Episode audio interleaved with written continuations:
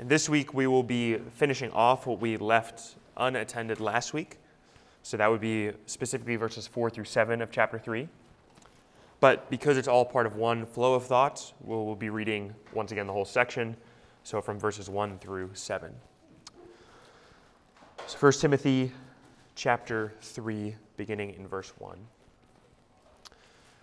This uh, saying is faithful. If a certain person aspires to be an overseer, he desires a good work. It is necessary that an overseer must be above reproach. He must be a one woman man. He must be sober. He must be self controlled. He must be respectable. He must be hospitable. He must be a teacher. He must not be a drunkard. He must not be violent. Rather, he must be gentle. He must be peaceable. And he must not be a lover of money. He must be a good caretaker of his own household. He must have children who are in submission and who demonstrate respect in every way.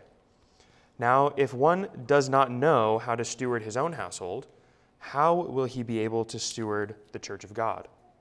He must not be young, so that he is not puffed up, falling into the judgment of the devil. And so it is necessary that he must have a good reputation from outsiders, so that he is not disgraced and once again fall into the snare of the devil. So these verses, uh, we will be focusing on the latter half of that section in 1 Timothy 3. Uh, introduced to us what I introduced last week as the anatomy of a pastor. Uh, this is how we know who are the right fits for leadership within the church, who are the ones who we are to entrust ourselves to, who are the ones to guide us and direct us and uh, be responsible for us. And this week, it's not so much the job description list that we're going to be looking at, but specifically uh, this, this illustration of spiritual fatherhood that is introduced for us in, in the text. And then Paul, from this image of spiritual fatherhood, introduces what we might say is a kind of illustration for how we ought to understand the relationship between a church and its elders, or the members of a church to the elders of the church. And uh, we, might say, we might say it this way that even in our own understanding of life, the, the experience of a father, having a father that is good or bad, massively shapes the outcome and the thinking and the responsibility and the trajectory of one's life. It will shape the environment of the family, it will shape the environment of the marriage, uh, it will shape the environment that the children will then produce when they go into the world and, and interact and, and hold jobs and, and hold friendships and even themselves begin to form families. Uh, fatherhood is a, a leadership structure that sets a pattern for basically the, the whole foundation of family life. And so it makes sense why Paul would use that illustration of fatherhood in reference to the elders of the church, them being spiritual fathers of the members of the church. And this, Paul's already introduced himself as a father to Timothy. Remember in the beginning, in chapter 1 of 1 Timothy, he says, Timothy is my true born child in the faith. So he's, his relationship to Timothy is one of uh, older, wiser father to young child, true child. And now he tells Timothy, hey, as you are stewarding this church, and as you are raising up others to steward this church alongside you, you are to consider yourselves to be spiritual fathers to the ones whom you are serving and who you are responsible for. So the job description is not so much a list of what we've said last week, is not so much a list of things that one must be able to do in the office of elder. It's actually more so a series of character requirements with really one task which is given, and that, that task is the ability to teach. Everything else falls in the domain of character, responsibility, character building assessments.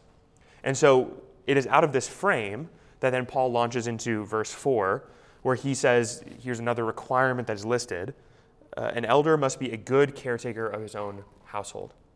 Or this, this person who aspires to this office, they must match this requirement. Now, in the last, in the last list that we looked at, uh, verses 1 through 3, the list is in rapid fire succession. And as you, as you heard me reading that, I inserted the words, he must be, he must be, he must be at every line item because he must be is described in every way by that series of list items. But what's strange about the pattern that we're looking at here from verses 4 through 7 is he doesn't just list the requirement, but he also lists the reason or the rationale behind the requirement in these last three examples. So in the first several that he gives, verses 1 through 3, he just says he must be this, he must be this, he must be this, he must be this in rapid fire succession. But then when he turns to the image of being a good caretaker of his own household, he gives a reason for why that should be the case. So, for instance, uh, when he says uh, a man who aspires to the office of overseer must be able to watch his own household well or caretake of his own house, take care of his own house. Uh, he must have children who are in submission. He must have children who demonstrate respect. Why? Uh, the reason is if he doesn't know how to steward his own household, how on earth is he supposed to steward the church of God? So the rationale for why this requirement is given is, is listed for us. And you'll actually notice that that's in every case. The reason they need to not be young converts is listed so they don't get puffed up. And the reason they can't be, uh, and the reason they need to be well thought of by outsiders is so that they don't fall into the snare of the devil. Now we'll talk about each of those, but it's a pattern worth recognizing, such that Paul, as he's getting deeper into this list, is starting to give reasons for why he's not just giving random requirements out of the blue. He's giving us uh, the reason these are safeguards and not arbitrary rules. He's telling us the reason why we need to take these as important matters. So, the test of fatherhood is the first one that's listed, the test of, we would say, good fatherhood. And this encapsulates many of the ideas that has been listed in the first several verses, particularly uh, as, as we talk about uh, hus- he must be a husband of one wife. Uh, so, part of being a good father is first being a good husband to the wife who would have children, uh, who you'd have children with. Uh, you can't be a good father to your children if you fail to love your wife well. It's, it's, it's really impossible. You're really backfilling a lot of stuff. Uh, it's really kind of inconsistent, we might say, for someone to be a great dad and also to be then a terrible husband, right? That, that would be a, a mismatch. It's possible in a fallen world, but we would say it's a huge mismatch for those two realities to be at play. So, being a good caretaker of his own household, remember, does not just include the children, but his own household also include the wife of whom he shares that household with. So he must be a one woman man is echoed by he must be a good caretaker of his own household. Similarly, uh, he must be self controlled, respectable, hospitable. Uh, he must not be a drunkard. He must not be violent, but rather he must be gentle. All of that gets encapsulated in the idea of what a good steward is in their household. So if you think about a father who is doing their job well, they strike the balance between gentle and, and disciplinary perfectly, or they should. They should strive towards that end. And so that's really what he's been introducing to us in the first several verses. An elder should be someone who, who walks that line well. They're not a quarrelsome person, they're gentle, but they're not a pushover as well. They need to be able to defend the church, they need to be able to rebuke false teachers, as we saw in the requirement to teach. And this is encapsulated in a good father as well in a household, because a good dad is not going to be run around by his children. He's not going to let the children run the household. He's not going to let the wife run the household. He will take ownership and responsibility for that domain. But also, he won't do so in an authoritarian way where he just tells everyone what to do and how it ought to be done and does not serve and love and live alongside suffering with the children and with his wife well. We might say it this way uh, that, that balance between being gentle uh, and being disciplinary is really what we could summarize good fatherhood to be, and ultimately what good eldership is as well. And a lot of that falls in the category of wisdom, where the person who's going to serve in this role must have the discernment and the shrewdness to know when is it a time to encourage someone who's caught up in sin? When is it a time to heal them? And when is it a time to say, tell them, you need to wake up because this is killing you? This is killing your family. This is killing your relationships. This is going to be the death of you a, a, parent cannot be a good parent if they spare the rod to their children. Neither can an elder be a good elder if they spare discipline to their church. But it doesn't make you better if you discipline more, right? A father who's just running around looking to discipline and looking to nitpick becomes a vice to the household. Everyone's walking on eggshells. Everyone's worried about how they are to speak, what they are to say, how they are to live, what they could and could not share. Is this a safe environment to be known and to be loved and to be cared for? Or is this an environment where I need to front a different way than I actually am? An elder needs to be able to walk that line where they are both a gentle, safe place to be known and to be uh, shepherds in the household, but also to not, not tolerate a bunch of nonsense in the midst, because that produces a toxic environment in the house as well.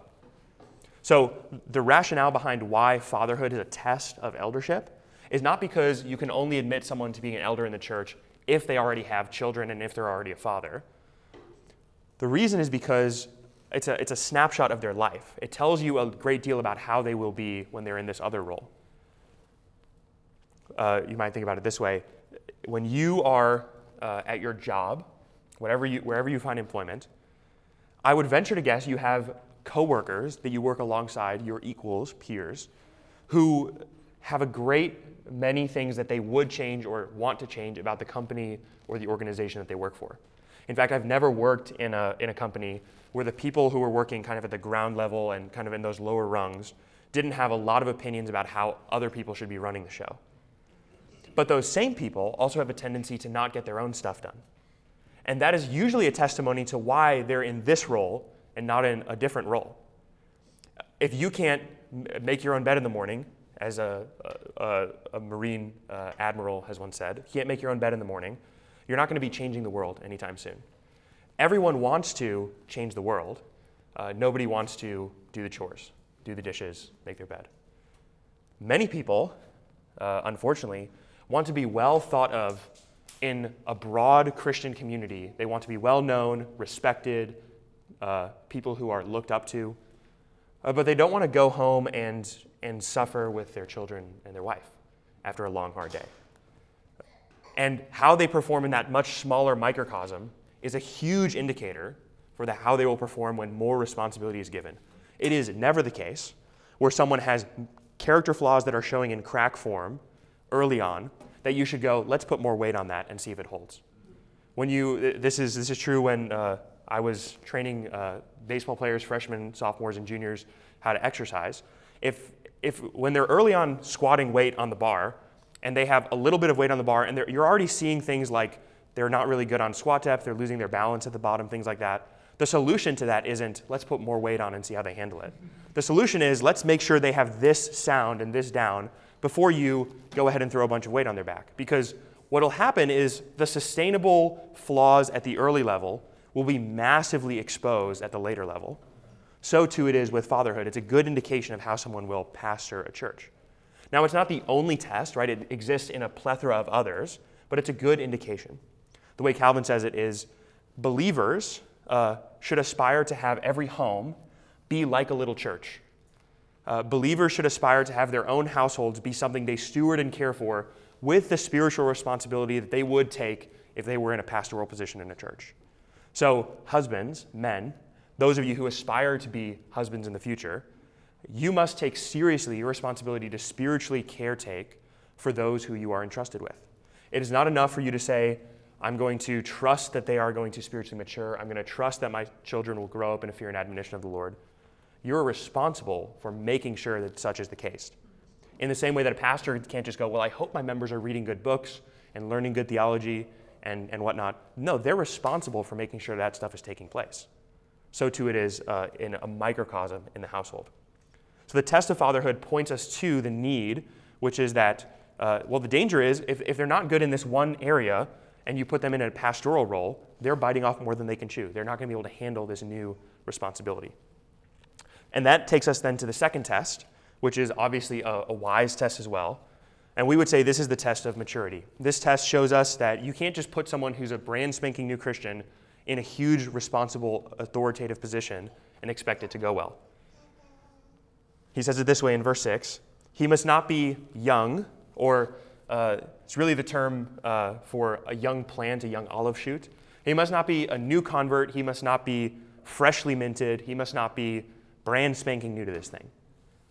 Because the problem with someone who's new to Christianity, as, many, as, many, as much as that's a blessing and encouragement, is they're excited about everything, zealous about everything, encouraged by everything, and they have not yet had the seasoned life experience of the Christian show up where they know what it is to suffer or to comfort or to encourage or to go through a period of time where they need to pray even if they don't feel like praying or what it is to discipline themselves when they're not feeling excited about faith.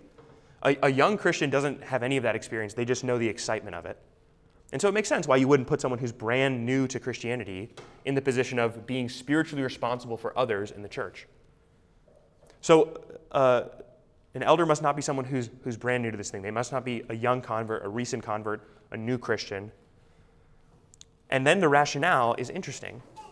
The danger is if you put them in that role, they would become puffed up, or they would become boastful or arrogant. And then they would fall into the condemnation of the judgment of the devil. Really, the accuser, the slanderer, but we kind of know what Paul's getting at. It's the one who spiritually seeks to uproot and destroy the life of the church who is behind all this. And we guard ourselves as a church from that kind of scandal when we take Paul's words here seriously. If we don't, we can consider the consequences. For instance, if someone is new to the faith, young in the faith, particularly zealous about doctrine, and not yet knowing how to wield that well in the life of a church, they will wreak havoc in the life of a church. They will themselves think they know everything, and that will cause a huge problem with how they interact with believers, how they interact with other Christians, and how they learn how to love people who might be different from them and have different convictions. There's a, I can't remember the exact name of the term, and I, I tried to look it up, but I couldn't remember it. The idea is when you're first learning new information, uh, in the early stages of learning new information, you begin to think of yourself as an expert pretty early on. Like you get the hang of something, and pretty soon you think, I've got this down. And then a fascinating thing happens where the more you learn about that thing over time, the more you understand how little you knew to begin with, and then you're actually growing in total knowledge. But your perception is more accurate as time goes on. But in the early stages, it's a, it's a phenomenon in almost any field of study. In the early stages, when someone is new to something and they're just learning for the first time, they think of themselves as a subject matter expert, more knowledgeable than everyone else. This is just a, a true phenomenon.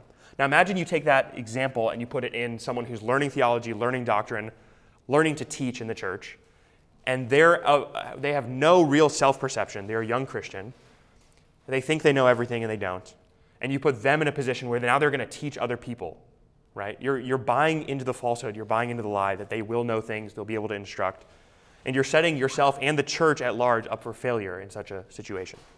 So it's not a wise thing to do. And so obviously, that will lead to them becoming prideful, boastful, and ultimately that is going to crack in the foundation, which as their responsibility grows and as their ministry matures, that will be laid to waste. Now, there's names and examples that I could actually think of where uh, their story of how they became a pastor in the ministry was they were converted one week and the next week they started preaching. Huge danger, and often associated with false and unsound teaching as well. And Paul here tells us of that danger in the text. And then the last test is the test of the perception of the world. Now, this one is going to be difficult for us to navigate because we know that the goal of a pastor is not to be a smooth talker with unbelievers. To be loved by the world is not necessarily an aspiration for the Christian, right? We, we actually aspire to be loved by God, loved by God's people, not really so much caring about whether the world hates us we, we are accepting that as par for the course. But the test of unbelievers is a little bit different than, than being loved by unbelievers.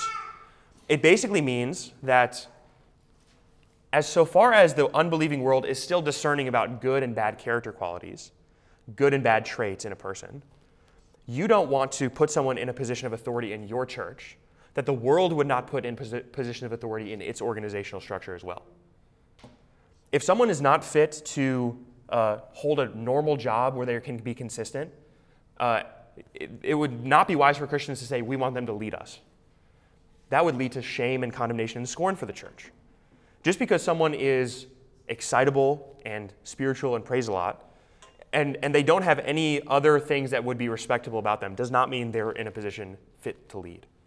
The common grace of God tells us that other people in the world, not just believers, can discern whether someone would be a good or a bad fit for leadership.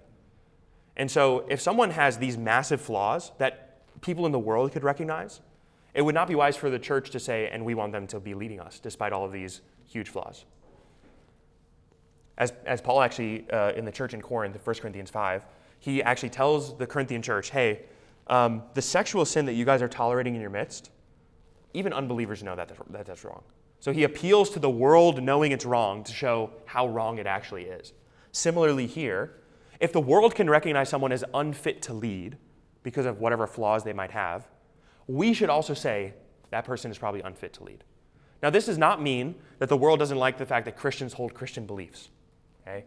That's where we bump into problems with the world today.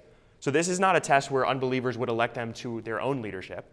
But the idea is, as so far as unbelievers have discernment as well, uh, we should not put someone in position of authority for us that would not pass the smell test in other contexts as well. Maybe very popularly, we might say it this way we believe in grace, the free gift of grace from God, and yet that grace does not trump the need for people who hold positions of leadership in the church to be holy, set apart, and aspire towards blameless lives. If a politician would be brought to ruin by scandal, why would we put someone in a pastoral role who, has, who would be brought to ruin by that same scandal and pass it off as, well, because God is forgiving and gracious, we can do this? I think we often find ourselves in those roles in the church because we love grace, we love the forgiveness of God, which is true. But forgiveness and grace does not demand leadership. And so here, similarly, the world doesn't forgive, so that's why it won't like reappoint elected officials who have scandalized themselves. But the church should take a cue from that in some sense, where we should not be so quick to put people back in positions of authority who have scandalized themselves and scandalized the church. In fact, we should say they can be part of the church, they can be welcome in the household of God, they can be forgiven, they can even partake in the Lord's Supper and membership within the body and be a full fledged believer in the church. And yet, they should not serve as an elder. And that's because it's just simply wise, right? So that, and notice the reason for this test, so that he, this person, is not disgraced and does not fall into the snare of the devil. Ultimately, the witness of the church is at stake in this. And it's not hard for us in our world today to think of examples where a pastor would have been better off never having been a pastor because of how, how much they brought scorn upon the church. In fact, you could probably think of podcasts and YouTube videos and documentaries that have been made on this very topic, where someone would have been better off just being a faithful Christian at home in the quiet corners of their life and never having been put in the limelight so that they could expose themselves and bring such scorn upon the church of God. So then, ultimately, the role of an elder is the role of one who is going to bear much of the responsibility in the church. And so they need to be structurally sound enough to be able to bear that load. They need to be uh, solid enough to be able to have this weight put upon them without them crumbling and falling apart and bringing everyone to ruin in their midst. Because ultimately, the church is capped by its leadership. A church will never go beyond the maturity, the holiness, the doctrinal knowledge of its leaders. And so it should aspire to have great safeguards about who it does have leading it. Because if you are a Christian following someone who is to be over you, responsible for you, shepherding you, uh, you'd want that person to be running well ahead of you in the race. Just like uh, you, you'd want someone who you don't think of necessarily just as a peer, certainly in some ways you think of them as a peer, as a, a co laborer in the gospel. But you wouldn't want them to be, let's say, an equal in every way. In some sense, you'd want them to be beyond you, to be more trustworthy than you are, to be more mature than you are. In the same way that a child might look up to their father, where they would see them as wise, uh, sound, in some sense, a friend, someone who they can confide in, but also someone who they look up to and show deference and respect for. So then there's kind of two concluding things that we that, that leaves us with tonight. One would be as Christians within the church, when you have elders who are instructing you, rebuking you, encouraging you, you should hear that in a fatherly kind of way, with authority, with uh, it carries a soberness to it. That's the, that's the dynamic that Paul's setting up here, is that it should be a fatherly kind of dynamic between elders and their members.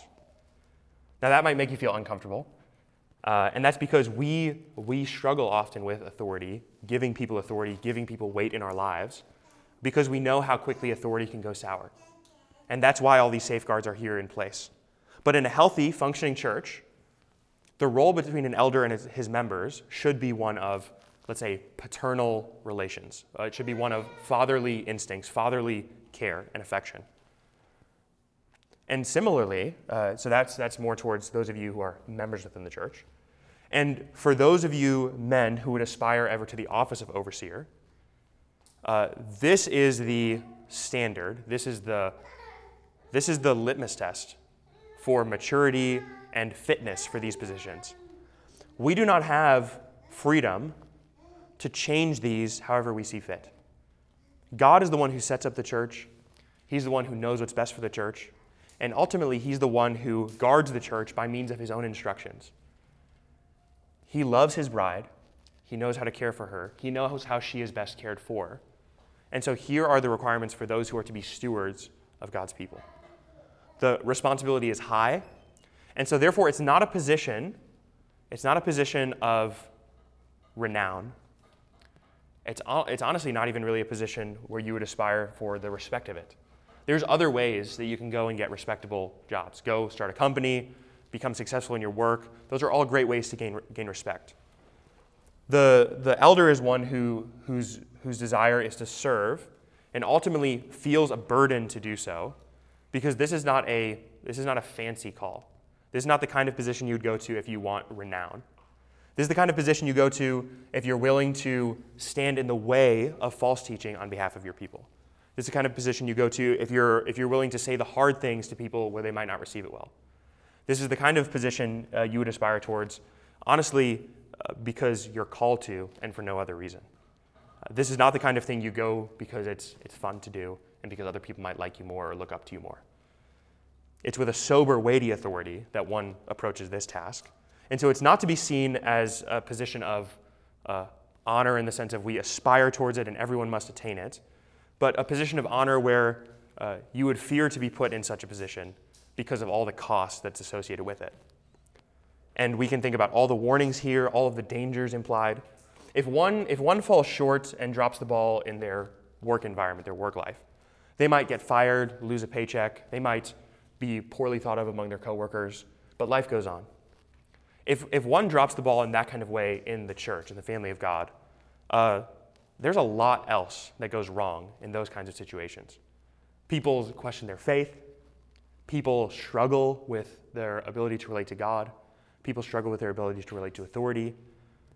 That, create, that causes great harm, which is why James says not all of you should aspire to be teachers, because the one who teaches will be judged with a stricter judgment. There's more at stake for those who aspire to this role. And so, it is with a sober and careful uh, look that one uh, evaluates themselves in these lenses. And that's why we rely on others to evaluate us in this light. That's why it's helpful for Paul to give us this list. And ultimately, this serves for the protection, the safekeeping of the church, which Paul is here trying to get going and get moving even beyond his own life. So, with that, let me close this in prayer and we can get into some discussion. Father, we thank you for this time in your word uh, where we can gather and reflect upon how you have built your church and how you have uh, structured her to keep her going and moving and uh, functioning in this world. Lord, we pray for your grace as we uh, go into discussion now, that you would help us to uh, think carefully uh, about ourselves, about these words, that we would be a people who are marked by obedience to your word, uh, and that we would take these commands very seriously and not treat them as, as mere suggestion, but rather the very word of God which it is. We pray this in your name. Amen.